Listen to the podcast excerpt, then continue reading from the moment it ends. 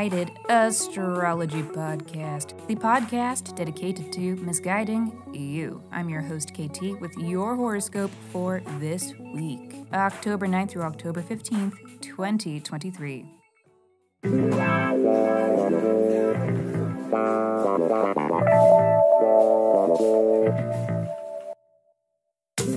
Welcome back to the podcast where I don't know you, but it might seem like I do because I am sharing musings that are based upon the sun and the moon and the planets and shit. Every week I do a little sky spying and then I report back so that you can know what the fuck is going on around here. The astrology is sound, but my guidance may not be and that is totally up to you. Okay. Quick housekeeping. Special thanks to Cassie, Aubrey, Floyd, Denise, and Julia. Thank you. Thank you for rating and reviewing the pod. Uh, and it's possible that this episode drops before I've had a chance to send you your birth chart reports, but they won't be far behind in case you are hearing this first. But yes, that's right, other listeners who haven't reviewed yet, you can, you should, and if you do, I will send you a 24 page, in depth birth chart report. So please review Miss Guided Astrology wherever you stream your pods from, or tag us in a shout out on social media, and then reach out and tell me so that I know where to send your report. Just email your birth dates, birth date, time, and location to missguidedastrology at gmail.com. And alrighty, everybody, that concludes my notes. And so, on that note, let me hurry up and shut up so that I can keep talking because this is your weekly horoscope. Monday and Tuesday too. Venus? Is everything all right in there? No! Okay. What the fuck is going on in here on this day? I'm your Venus. I'm your fire. Your Only Venus. Oh, Venus. It's good that we've moved past the retrograde and thus are putting a very specific financial, romantic, or creative concern behind us. Love to see it. But the conditions around money, relationships, and creative ventures aren't seeming very rejuvenated generally, and this will be most apparent late Monday, early Tuesday, as Venus and the Moon oppose Saturn. This indicates a boundary or restriction having to do with money, spending, relationships, romances, friendships, and, you know, creativity, Venusian things. But it doesn't have us down too bad. What's cute is that the moon's conjunction is with Venus during this time, so that's just a cutie little mood boost. It's keeping us afloat despite these Saturnian restrictions. But Saturn is still bearing down upon us, so there is a slight rain cloud hovering over our fun plans and fun planning. It's not a great day to spend money or to profess your undying love for someone or something, but it is a time where it won't feel terrible to set something down with the idea of simply revisiting it later, okay? Best not to force things right now. More Tuesday. Today, Pluto stations direct, which is kind of neither here nor there in terms of our individual experiences, but has more to imply about our overall shared climate here on this rock in space. Pluto is wrapping up a long chapter in Capricorn, which was a period of power in tradition, particularly on a global level, you know, politically, geopolitically, and, you know, financially the norms and traditions were holding and do hold the power, but things are shifting. Spooky. Wednesday. Good news, Martians and everybody else too. Mars stations in Scorpio today.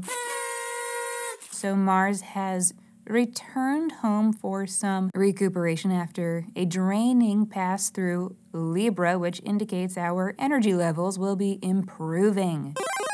Motivation is returning. Our aims and goals are a little clearer and it will be easier to physically engage or to engage anything you want. You know, engage yourself, get that body right. Muscle milk! HGH! Protein! Power bar! You know, as well as being easier to say, engage physically with others, if you know what I mean. Okay, I know you know. You do know what I am talking about! Thursday. Okay, I know most of you don't live anywhere near Provincetown, Massachusetts, but some of you do, and those who do should come to Star Crossed, the astrology dating game show. today. I am so excited for this and kind of nervous. I've never done a live astrology show before. It is usually just me alone with a microphone pressing buttons. But it's been planned to perfection. It's going to be so fun and so chaotic. So come if you can. And for those of you who can't, I do plan to upload the audio from Star Crossed to the Miss Guided Astrology main podcast. So if you don't, go find and follow the main pod. And yeah, okay. Thank you, love you, bye. Friday. Just kidding, I'm still here. And I have good news. Our freshly invigorated Mars trines Saturn today. A malefic entanglement we love to see. I think it's great because it's so bad. Today, work isn't kicking our ass. We're kicking work's ass. Productivity is through the roof with astro weather like this. Capitalism rejoices. Kidding, but not really. But what I am trying to say is capitalism isn't the only entity who stands to benefit from this practical magic. Channel it in whatever way you see fit, whether you are playing catch up or getting ahead. The time to get shit done is now, and you better stabilize as best you can while you can because Saturday. eclipse season is officially upon us. Shit's gonna shit's a little unhinged. Shit is gonna be a little weird though, so it's accurate. We may feel a bit out of sorts this weekend. It is not really a game weather, but at least that will be true for all of us. This is a new moon eclipse, aka a solar eclipse. That's going to be very fucking cool looking for those who are in the path. If you're gonna go see it, watch out for the knockoff eclipse glasses that are out there. It's a real problem. Don't be going blind staring at the sun in 3D glasses, okay, kids? Astrologically, eclipses represent destabilizing occasions, a cacophony of chaos that catalyzes new beginnings in our lives.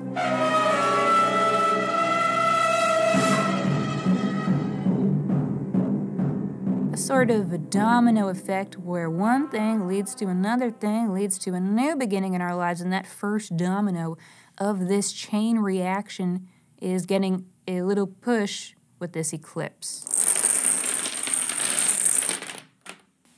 We did kind of touch on it last week, but let's dive in again to inspect your eclipse themes. Taurus, your routines may be a little shooken up during this eclipse. This is happening in the sector of your chart that has to do with your daily necessities and essential tasks of self care. Those sorts of routines, health based routines, are the biggest headlines for you, where you may have to be letting something go, some part of your everyday routine that isn't working or isn't helping, in order to create space for something new.